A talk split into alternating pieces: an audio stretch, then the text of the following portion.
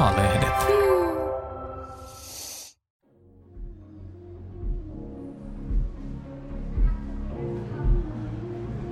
Hiusvärit, aurinkotuotteet, vartalotuotteet. Intiimituotehylly on täynnä, mutta mitään vaihdevuosiin viittaavaa ei näy. Kosmetiikkaosaston käytävillä kävelee vaihdevuosi-ikäisiä, työikäisiä. Heillä on käsilaukuissaan kukkaroita, joissa on pankki- ja luottokortteja, joilla on katetta. Pian löydän osion nimeltä Naisten ja miesten hyvinvointi ja kyllä, pakkauksista löydän iloisten ikääntyneiden naisten kuvia. Tänne selvästi tullaan kuivien limakalvojen ja unihäiriöiden ajamana, mutta ei. Tätä ei kutsuta vaihdevuosihyllyksi. Ainakaan vielä.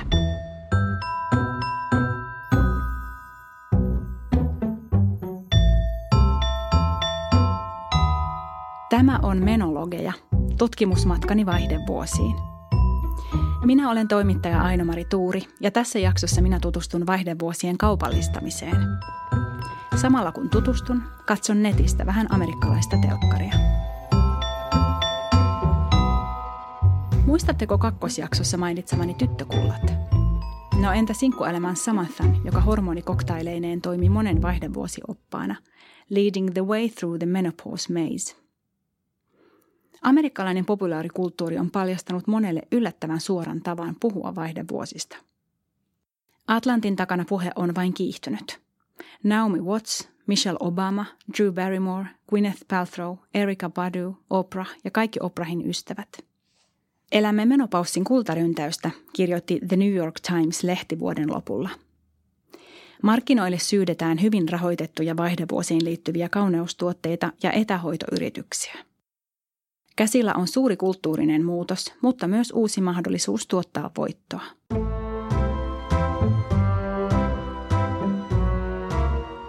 Pelastavatko markkinat meidät? Auttaako, jos vaihdevuosi-ikäisistä tulee uusi, tai siis vanha kuluttajasegmentti? Ainakin rahalta haiseva muutos on myös nopeampi muutos. Kaupallinen sanallistaminen tarkoittaa samalla ilmiön parempaa sanallistamista, tipauttamista lääkäreiltä kansan pariin – mainoskatkoille ja tarjouslaareihin. Siinä voisi olla tasa-arvoistamisen aineksia. Mutta kenen kustannuksella tuotto muodostuu? Kaupallisesta näkökulmasta on loistavaa, että vaihdevuosiaika on ikään kuin pidentynyt. Ennaltaehkäisy on tärkeä myynnillinen argumentti, sillä tuloksia ei voi vielä huomata. Esivaihdevuosien nimeäminen on samalla synnyttänyt kätevän selkeän ja uuden ryhmän, jonka avulla voi tehdä rahaa – peri sitä ja meno tätä vastaavat tarpeeseen. Professori Arto O. Salonen on sanonut, että suomalainen yhteiskunta on rakennettu riittämättömyyden idean varaan. Minua houkuttaa ajatella, että vaihdevuodet kaupallisena ilmiönä on rakentunut tuon saman riittämättömyyden varaan. Täytyy olla parempi, voida paremmin. Kulutusyhteiskuntaan 80-luvulla syntyneenä ajatus vaivaa minua – me olemme tottuneet ratkaisemaan asioita kuluttamalla. On puhe sitten yksinäisyydestä tai ihon heleydestä. Haluan kyllä, että vaihdevuosioireet otetaan tosissaan ja haluan, että innovaatioita sikiää. Tiedän, että usein ansainta vauhdittaa muutosta. Viagra kaupallistettiin hujauksessa. Mutta samalla en haluaisi itse mennä helppoon ja kritiikittä kuluttaa tietäni kosteutetummaksi, hoitaa olematonta tai ennaltaehkäistä.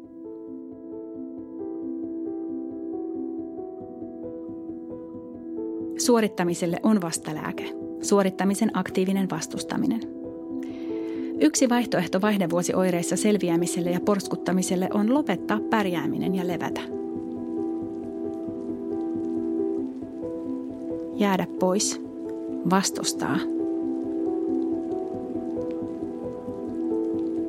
Lepo on aktiivista vastustamista ja lepääminen vallankumous. Jos keho työskentelee jo, muuttuu ja erittää ja toimii, täytyykö meidänkin?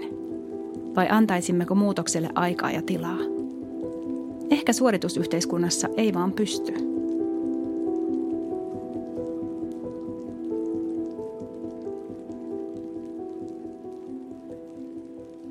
Puhutaan nopeasti vähän kirjaimista.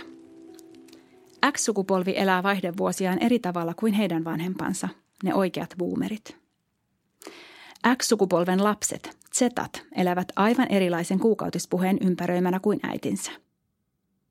Minun Y-sukupolveni tässä välissä elää monenlaista suurta muutosta. Keski-ikäistyy ja yrittää käsittää, että esivaihdevuodet koskevat meitä. Samalla havaitsen, että tällä tutkimusmatkalla on vaaransa. Nimittäin minun ikäpolveani vaivaa helposti vankka suorittajuus. Loputonta suorittamista voi oikein hienosti jatkaa vaihdevuosien kohdalla. Voi pakata matkalaukun, voi hankkia lihasmassaa, voi opetella kiertonsa ja syödä soijaa. Voi kirjata oireita, voi monitoroida elintoimintojaan, voi mitata, träkätä ja tägätä. Valppaus on aina ratkaisuhakuista ja hyvin usein kuluttaminen on ratkaisu. Onhan se aktiivinen teko, valinta, jatkuvaa identiteetin määrittelyä. Osa vaihdevuosipelkoani liittyykin suorittamiseen ja uupumiseen. Jos elämä on keski kynnyksellä muutenkin äärirajoilla, ei muutokselle ole tilaa eikä voimia. Jos arjesta selviää jotenkuten, viime voimillaan, ei laukussa ole varaparistoja. Ajatus uudesta rytmistä, opeteltavista asioista ja haltuun otettavista tiedoista on taakka. Pahimmillaan vaihdevuodet ovat yksi uusi, pitkä to-do-lista. Varmasti eräs tuore ilmiö, eli internetti someineen ja palstoineen on tuonut henkilökohtaisille vaivoille sanoja, vertaistukea ja ymmärrystä. En ole ainoa. Mutta kuten aina, osansa on myös ympäristöllä ja sen normaalilla. Suoritusyhteiskunnassa olisi houkuttelevaa ottaa vain kierron hyvät päivät – Nykytyöelämä on ollut kirittämässä muutoksia, sillä se ei yksinkertaisesti hyväksy heikkoutta tai huonoja kausia. Tietoyhteiskunnassa uneton ei selviä. Visuaalisessa maailmassa hikoilevaa ei hyväksytä. Ehkä haluaisinkin aina vain hyvät ja säteilevät, glitterin ja konfettien täyteiset päivät. Enkä niin välittäisi niiden välttämättömästä vastinparista, päivistä, jolloin mien osaa mitään. Oma vaihdevuosipelkoni on sitäkin, että menetän glitterin kokonaan. Ehkäpä haluankin kaupallisilta ratkaisuilta ja yhteiskunnalta ennen muuta huomiota. Haluaisin vaihdevuosineuvolan, keskusteluryhmiä, uinti- ja kuntosalikortteja. Haluaisin empatiaa ja ymmärrystä muutoksille, jotka pian koittavat ja jotka niin monia koskevat. Mistä tämä yhtäkkinen huomion tarve? No ikäpolveni on tottunut siihen – Olemme nimittäin saaneet murrosiässä runsaasti kaupallista huomiota. Olen 13 ja tullut juuri koulusta. Postia on paljon. Sitä on aina. Joukossa on paksu kirje minun nimelläni. Se on pehmeä. Avaan sen ja lattialle tipahtaa monta sidennäytettä. Ne ovat minulle. Joku tietää ikäni, joku huomaa kasvuni. Minä kiinnostan jotakuta. Manaankohan tässä nyt hirviötä esiin, mutta hei, kyllähän te yhä tiedätte syntymävuoteni. Voisivatko toimijat ottaa minusta tiukan otteen ja sanoa, tervetuloa juttelemaan, kuntosalille, fysioterapiaan sinä kannattelija. Tai voisinko saada hormonilastarivalmistajalta esitteen, tarra-arkin tai näytöpakkauksia, infolehtisiä, linkkejä. Voisiko nelikymppinen saada tietopaketin muutoksesta, joka häntä odottaa – Voisiko ikäkausittaisen papakokeen yhteydessä saada yllätyspaketin, goodie jossa olisi No maailman rauhaa tietenkin, mutta sen lisäksi tietoa oireista, muiden tarinoita, esimerkki apukeinoja, hoitopäiväkirjoja, teetä ja sympatiaa. Selaan lapsen vitosluokan ympäristöopin kirjaa. Siinä on klassikotekstit murrosiästä, mutta ei mitään vaihdevuosista. Tavoittamani yläkoulun open kyselykierroksen mukaan myöskään yläkoulun oppikirjoissa ei kerrota vaihdevuosista kuin korkeintaan mainintana. Niin, ehkä se on luonnollista niin, mutta juuri murrosiän kohdalla teineihin voisi upota ajatus käänteisestä murrosiästä. Se kyllä vaatii opelta paljon. Tiedon tarvetta kuitenkin on. Gynekologi Tuulia Tikka kertoo olemansa oman nelikymppisen ystäväpiirinsä hormoniinformantti. Joo, no tietysti kun mulle, mulle tota, nämä asiat tietenkin on hirveän tuttuja ja mä oon aika pragmaattinen ehkä tälle omilta ajatuksilta, niin nimen kauheasti hötkyille. Mä oon että joo, no tällaista se nyt on. Mutta lähipiiristä, jossa tietysti on hyvin paljon suurin piirtein saman ikäistä porukkaa, niin näistä alkaa tulla ää, nyt sitten niitä viestejä vapaamuotoisissa tilaisuuksissa, että et, et mikä se on se perimenopausi ja mitä siinä tapahtuu, että et tiedon tarve alkaa lisääntyä. Niin sitten mä saan nyt seuraavaksi istua aina sit kahvin tai kaljan kanssa kertomassa tästä aina jossain ilta, illan istujaisissa. Jos se aikaisemmin saattoi olla joku ehkäisyasia tai lasten hankkimiseen liittyvä asia. Niin. Tikan pääviesti ystävilleen on, kyllä, muutoksia tapahtuu yksilölliseen tahtiin. 13-vuotias minä istuu eteisen lattialla. Jossain soi Ace of Base. Hän on iloinen ja ylpeä kaikesta siitä suuresta, joka häntä pian kohtaa. Edessä on muutos. Vaihde. Pari vuotta aiemmin, 1992, Suomessa on lanseerattu aivan uudenlaisia ultraohuita siteitä. Kesäleirillä ystäväni soittaa äidilleen ja pyytää tuomaan juuri niitä, ultraohuita ja siivellisiä. Niin me kasvoimme. Minun maailmani on aina ollut ultraohut, ei koskaan paksu tai liian epämiellyttävä. Ehkä tottumuksesta kaipaan myös vaihdevuosimatkalleni ultraohuutta. Että joku kehittäisi uutta, lanseeraisi ja helpottaisi kaikkien elämää. Ovatko vaihdevuodet tasa-arvoon kasvaneille sama juttu kuin se, kun pieninä tajusimme, että me olemme niitä, jotka synnyttävät? Sieltä niin. Että mikä homma, minne voi valittaa? No, ainakin netissä voi. Naputan sisäänpääsypyynnön yhteen Facebookin vaihdevuosiryhmistä, jossa on yli 12 000 jäsentä, Kauhajoen asukasluvun verran. Sisäänpääsy osoittautuu vaikeaksi. Pitää olla kasvokuva ja vastata kysymyksiin. Tämä ei ole mikään rupatteluseura. Nyt on tosi kyseessä, vaikka minä en ihan ymmärrä mikä tosi. Vaihdevuosikeskustelussa on kritisoitu niin liikaa lääketieteellistämistä kuin asiantuntijavaltaa. Ihan kovin paljon julkisessa keskustelussa eivät omista oireistaan ole päässeet ääneen vaihdevuosi-ikäiset itse. Miten he sen kokevat? Millaista se oikeasti on? Näen tässä muutoksen, ja tämä muutos on digitaalinen. Internetin palstat ovat mahdollistaneet vaihdevuosi ja muiden sisäpiirin kokemusten jakamisen ja vertaistuen täysin mullistavalla tavalla – Keski-ikäiset tursuvat keskustelupalstoilla etsien apua tableteista, uutteista, jauheista, puristeista, tiivisteistä, huumeista. Auttakaa, huutavat uppoavat päät kuin Hieronymus Boschin helvettimaalauksissa. Pääsen viimein Facebook-ryhmään, kun olen ensin erikseen linkannut naamakuvani adminille. Kiitos ryhmään pääsystä. Nyt olen kohderyhmässä myös algoritmien mielestä.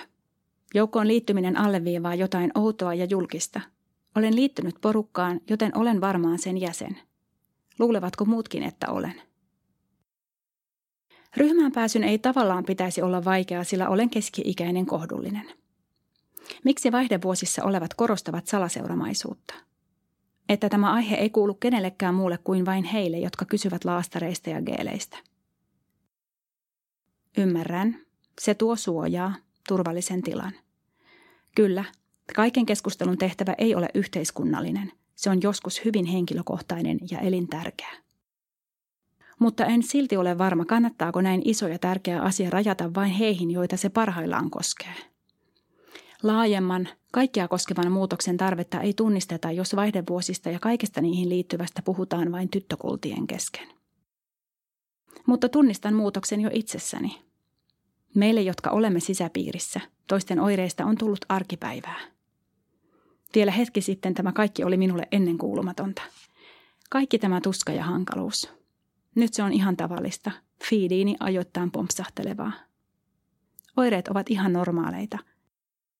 He ovat normaaleita.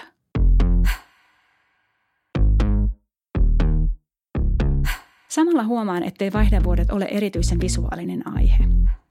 Instagramissa hashtagillä vaihdevuodet on reilu 3000 postausta – ruotsin kielen klimakterietillä 15 000. Se ei ole paljon. Kuvavirrassa on hyvinvointia ja liikuntaa, kuten Instassa yleensäkin. Jos Facebookissa vaihdevuodet on oirekeskeistä, Instassa se on hyvinvointia, mahdollisuus ja paine olla 40 tai 50 and fabulous. Sosiaalinen media on ytimeltään kaupallista ja tuon ytimen ytimessä on kuluttajakäyttäytyminen – Ikäryhmät, segmentit, targetointi. Minä puhun algoritmille vaihdevuosia. Mitä enemmän googlaan, sitä paremmin junttaan itseäni ryhmään, jota voisi kiinnostaa tämä, tämä ja tämä. Someen mahtuu myös monenlaista keho-, perhe- ja kohtuaktivismia. Millaista mahtaa olla, kun tämä aktivistien joukko tulee vaihdevuosi ikään? Millaiseksi vaihdevuosi some muuttuu? Muutos on jo alkanut. Vapise internet.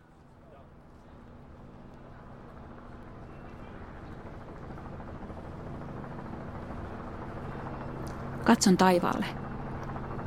Mediheli lentää matalalla kohti töölöä. Näky liikuttaa minua, koska no todellakin liikuttaa. Merkitsen sovellukseen herkkä olo. Päivä käy järkeen.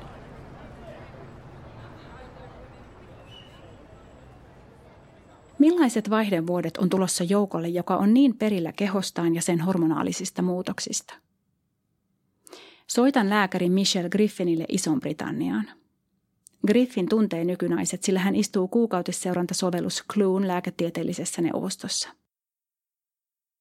Käyttäjät siis träkkäävät sovelluksella kiertoaan ja sen muutoksia ja ovat hyvin perillä siitä, mikä on heille normaalia ja mikä ei ole. And, and so it's around us much more. And I think as this generation now moves into perimenopause, we're going to probably see Griffin uskoo, että suhtautuminen vaihdevuosiin muuttuu, kun kiertonsa träkkääjät tulevat tähän ikään. Heidän odotuksensa ovat korkealla. Kaikenlainen hormonikeskustelu on muuttunut. Se on ylipäätään lisääntynyt, hedelmöityshoidoista kuukautisiin. Ehkä ennen muuta odotukset muuttuvat. Esivaihdevuodet nimittäin voivat näkyä ensin juuri epäsäännölliseksi muuttuvassa kierrossa. Tämäkin voi olla iso muutos ihmiselle, joka on vuosia ollut perillä kierrostaan, päivän tarkasti. Itkettävä mediheli on merkki, se on trackeri. Esivaihdevuosista on siis alettu puhua enemmän kaupallisista syistä, mutta myös siksi, että ne ikään kuin näkyvät paremmin teknologian ansiosta. Esivaihdevuodet ovat tulleet esiin, vaikka ne ovat aina olleet. Juuri silloin oireiden kirjo onkin suurimmillaan. Esivaihdevuodet ovat muutos, juuri ne ovat. Griffin korostaa, että kliinisesti mikään esivaihdevuosissa ei ole muuttunut, mutta vaihdevuosimuutoksiin liittyvä tieto on räjähtänyt lääkäreiden keskuudesta kaikille. Tai ainakin heille, jotka kiertoaan tarkkailevat. And a lot more discussion and awareness around symptoms. And of course, Voiko teknologiasta olla asiantuntijavallan haastamiseen? Itseään mittaava saa dataa, käyriä, sanoja, keskiarvoja itsestään ja omasta kropastaan. Todistusarvoa muutoksista, jotka ennen ovat olleet pään sisällä. Saako hän myös takaisin valtaa, joka ei hänellä ehkä koskaan ollutkaan? Soitan vielä Sara Kemppaiselle San Franciscoon. Sara työskentelee 50 Years-nimisessä pääomasijoitusyhtiössä, joka rahoittaa ennen muuta tutkijayrittäjiä. Sara kiinnostaa naisten terveys. Pääomasijoittajien kannalta ongelma on naisten terveyteen liittyvän perustutkimuksen puute. Miksi vaihdevuodet tulevat? Miksi munasolut vanhenevat niin nopeasti? Startupit voivat vauhdittaa kehitystä, jos ne onnistuvat keräämään rahoitusta tutkimukseen ja tuotekehitykseen. Sara ohjaa minut naisten teknologiayritysten eli Femtech-listauksen pariin, ja onhan siellä kaikenlaista. Erilaisia vaihdevuositräkkereitä, mittareita, viilennyslaastareita ja viilentäviä rannekoruja. Ennen kaikkea nämä tuotteet keräävät tietoa, träkkäävät muutoksia ja siis synnyttävät dataa. Tieto lisää tietoa. Listalla on digitaalisia hoitoloita, jotka otattavat labratestejä, määräävät reseptejä tai lääkkeettömiä hoitoja – Perustajat tuovat melkein aina esiin olevansa yli nelikymppisiä naisia, siis olevansa samassa veneessä, ymmärtävänsä. Startuppien kuvausten lukemisesta tulee toiveikas olo. Näin moni ihminen miettii näitä asioita ja ymmärtää ongelmien koko luokan. He ovat tosissaan ja vakuuttavat rahoittajia. Heidän työtään on alleviivata vaihdevuosien merkitystä. Vaihdevuosien kaupallinen potentiaali ei ole Suomessa vielä puhjennut kukkaa, mutta en usko, että minun täytyy odottaa kauan. Olen varma, että ihan pian sinunkin kuntaketjussasi on tarjolla vaihdevuosi joogaa ja menopaussipumppia. Internetissä kaikkea jo onkin. On kakku, jonka kuorutteessa heitetään heipat punaiselle tädille. muki tekstille menopaussiselviytyjä, munasarja ilmapalloja, viuhkoja kaikille vieraille. Jotenkin tämä juhlarekvisiitta tuntuu ihan hurjan turhalta ja häpeääkin tunnistan. Miten nämä jaksavat? Eikö heillä ole muuta, mitä järkevää tekemistä? Perustaisivat startupin. Mutta sitten päätän vääntää ajatukseni väkivaltaisesti toiseen asentoon. Juhlitaanhan hitto siltojakin. Juhlitaan sopimusten solmimisia, muinaisia valloituksia. Miksei elämän muutoksia juhlittaisi?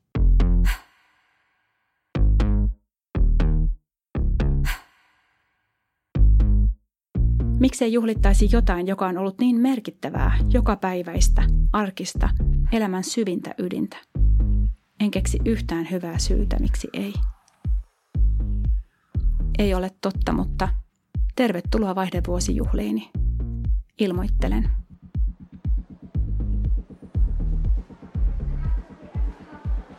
Kuljetan sormea purnukkahyllyllä. Anti-age, kiinteyttävä, age-delay, silottava. Siroja purkkeja, kullattuja kansia. Kauneusmarkkinalla juuri iho liittyy erottamattomasti ikääntymiseen. Erilaisia ryppyvoiteita on ollut maailman sivu ja pelkän saippuan käytöstä on nuhdeltu. Ikääntyminen näkyy kasvoilla, tietenkin, sillä kasvot ovat siinä niin, näkyvissä. Estrogeeni vaikuttaa myös ihoon. Ihon kosteuttaminen tuntuu hyvin loogiselta, jos oma olo on rusinoitumassa. Jos pääsisi takaisin viinirypäleeksi tai mansikaksi.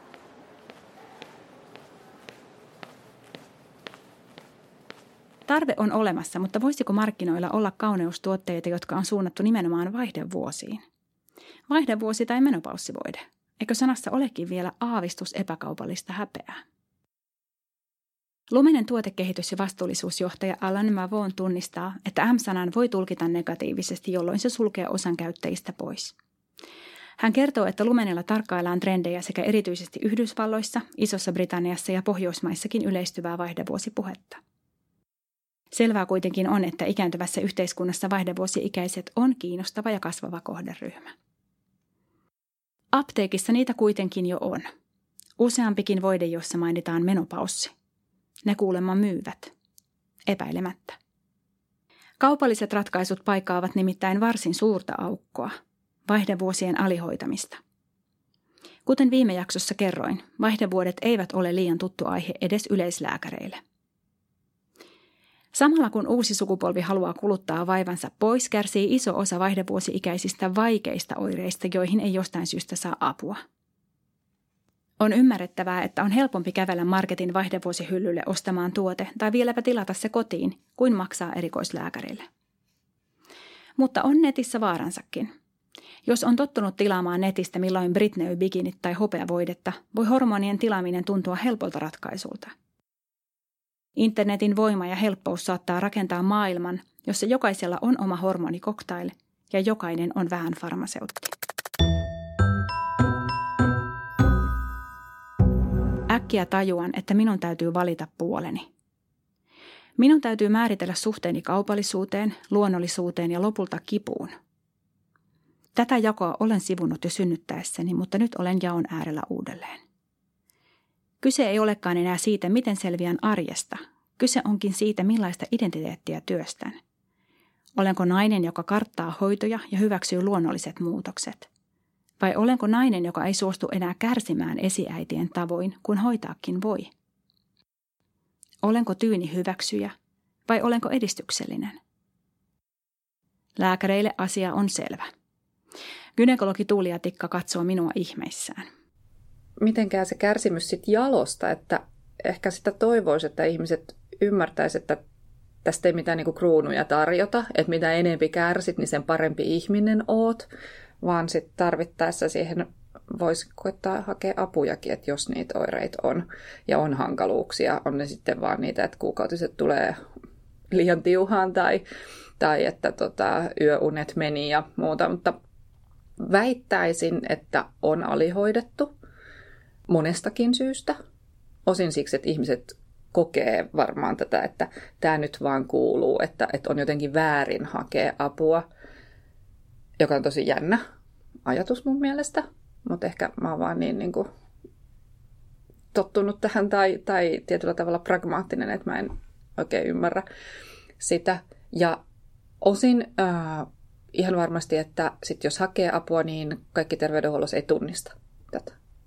Mun mielestä työterveyslääkäreiden erityisesti ja työterveyshoitajien pitäisi olla tosi kartalla, koska ei ole yksi tai kaksi kertaa, että noin 50 korvilla oleva nainen on tosi uupunut. Unet menee, on vaikea selvitä töistä ja yksi iso tekijä on vaihdevuodet ja vaihdevuosioireet. Toisenlaisiakin mielipiteitä on. Osallistun luontaistuotemyyjän perimenopaussi-luennolle, somessa totta kai, ja saan kuulla useista lääkkeettömistä hoitomuodoista, joiden tulisi auttaa vaihdevuosien lähestyessä. Tällaiselle kohtaamiselle on selvästi tarvetta. Somekanavissa tulee kuulluksi, sillä sosiaalinen media on reaktioiden media. Se kuuntelee, se vastaa. Tunnistan itsessäni ja sukupolvessanikin ehdottomasti kaipuun luonnollisuuteen. Halun välttää ylimääräistä, elää luonnollisesti ja jotenkin aidosti, vastapainona kuluttamiselle, feikille, modernille. Mutta kohdallani se on ihan höpönhöpöä. Käytän kemikaaleja ja lääkkeitä mielelläni, elän täysin länsimaisesti. Kaipuu luonnollisuuteen voikin olla herkistymistä kaupallisille viesteille ja ymmärrystä siitä, että monen ratkaisun tarkoitus on vain liikevaihdon tuottaminen jollekulle. Ehkä luonnollisuuden tavoittelu on halua olla vähän pienempi ratas kulutusyhteiskunnassa. Tuuliatikka muistuttaa, ettei moni hormonihoitoa vastustava vastusta kilpirauhasta tai insuliinihormoneja. Sukuelinhormoneihin liitetään jotain muuta, jotain enemmän. Ihanteita, seksuaalisuutta, elämäntapaa. Myös gynekologi Leena Väisälä muistuttaa, ettei luonnollisuus ole ihan yksinkertaista. Tässä mä ajattelisin, että tämä luomujuttu on tajuttu pikkasen väärin. Eli ajatellaan, että se, että ne kuukautiset tulee naisen elämän aikana esimerkiksi 450 kertaa, että se olisi jotenkin luonnollista. Niin kuin nykyään saattaa olla, kun lapsia, raskauksia on usein 0-3. Et luonnonkansaillahan se raskausluku on 6-16. Ja se olisi luomuu. Ja silloin se tarkoittaisi myöskin sitä, että koko elämän aikana olisi esimerkiksi 10 raskautta, tarkoittaa 7-8 vuotta erittäin korkea hormonista tilaa. Raskauden aikana hormonitasot, estrogeeni ja keltarauhashormoni, ne on semmoista 10, 20, jopa 100-kertaiset tasot verrattuna esimerkiksi kuukautiskiertoon. Ja sitten sen jälkeen tulisi noin 10 vuotta imetystä, jolloin ne olisi nollataso. Eli tämä luonnollinen ajanjakso harvalla enää nykyään on, koska raskauksia on tosiaan se alle kaksi keskimäärin naista kohti hänen elämänsä. Täys luomuelämää. Sitten mä ihmettelen, että miksi, sit luomust, miksi, miksi tämä ehkäisy on sitten ihan ok, koska se on ihan sama, miten ehkäistä on se kondomiehkäisy tai pidättäytyminen tai keskeytetyt yhdynnät. Jos ei ole kun vähän raskauksia, niin se aiheuttaa tämmöisen epänormaalin hormonitilan. Ja, ja, ja tota, et eletään ensin tällainen, niin miksi 50 pitäisi ryhtyä luomuilleen? Et se on mun mielestä kaikista kaikista hulluinta. Nostit suurin osa, kun alkaa olla niitä oireita enemmän, jotka pystyy, niin hakeutuu sitten kyllä gynekologille ja saa sen hoidon.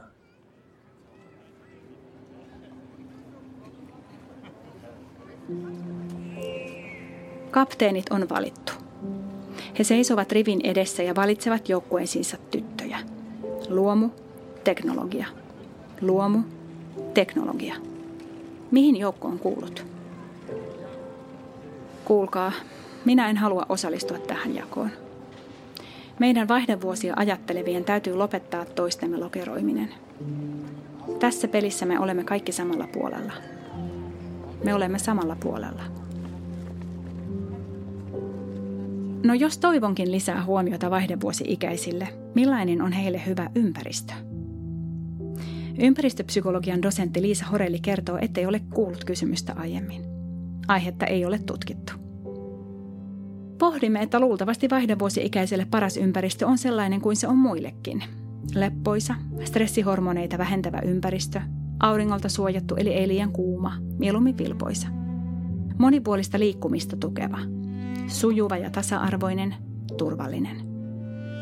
Ehkä WC-tilat ovat aina lähellä ja niissä tilaa ja hygieniatarvikkeita, pesemisen ja kuivaamisen mahdollisuus – ei kai se voi olla kovin vaikeaa. Ehkä utopiassa puilla on oikeuksia, sillä puut viilentävät kaupunkeja ja tuovat varjoa. Ne tietävät, millaista on olla vanha. Ehkä perinteiset luontaistuotekaupat ovat muuttuneet vaihdevuosikaupoiksi, menoshopeiksi. Tarjolla on huolenpitoa, viuhkoja ja pyyhkeitä, nesteitä, geelejä ja ravintoaineita. Vaihdevuosi utopiassani ihmisten kohtaamisille on muutenkin enemmän aikaa ja tilaa. Kohtauttaminen on uusi työnkuva, jonka hyvinvointivaikutukset ovat hyvin tiedossa. Vaihdevuosi-ikäiset saavat toteuttaa itseään kuten haluavat, eikä kaikki maailman hoiva ole heidän kontollaan. Taidankin lähestyä ydinkysymystä, joka on vaihdevuosia laajempi. Kenen ehdoilla yhteiskuntaa ja sen palveluita suunnitellaan?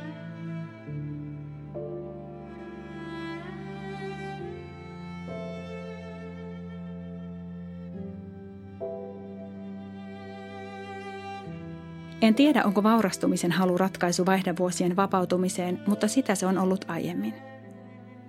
Elinor Gleghorn kirjoittaa, että Britanniassa toisen maailmansodan alussa naisten astuessa työelämään heille oli tarjolla väline, joka vapautti heidät palvelemaan maataan ja tekemään työtä. 30-luvulla apteekkeihin tullut, pahvisella asettimella varustettu tampooni. Se oli näkymätön ja peitti naisten ongelman. Sotaponnistuksiin osallistuminen oli tehtävä, joka ei antanut mahdollisuutta lomapäiville, vaan naiset ylsivät kehoistaan huolimatta tehokkaiksi työntekijöiksi.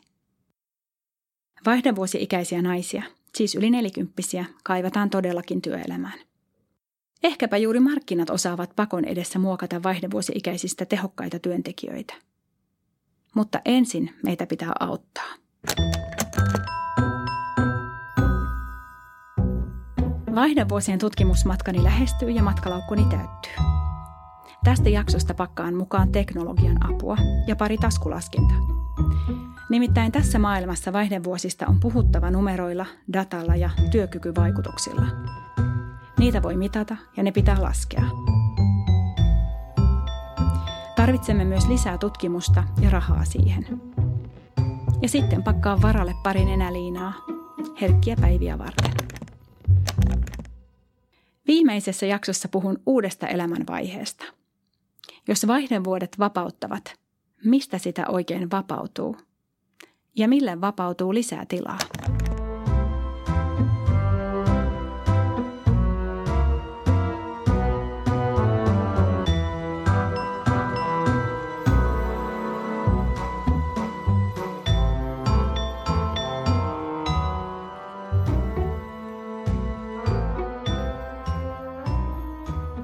Menologeja podcastin on käsikirjoittanut ja toimittanut Aino-Mari Tuuri. Äänisuunnittelija on Sami Kuusela. Tuottaja Kati Lahtinen. Kiitos kun kuuntelit. Hei, minä olen Eevan päätoimittaja Mari Paallosolo Jussimäki. Tämän podcastin lisäksi Eeva on paljon muutakin. Eeva-lehden sivuilla kohtaat joka vuosi yli 160 rohkeaa ihmistä. Toivon, että tilaat Eevan ja tulet mukaan. Kurkkaa hyvä tarjous osoitteesta lue.eeva.fi kautta tutustu.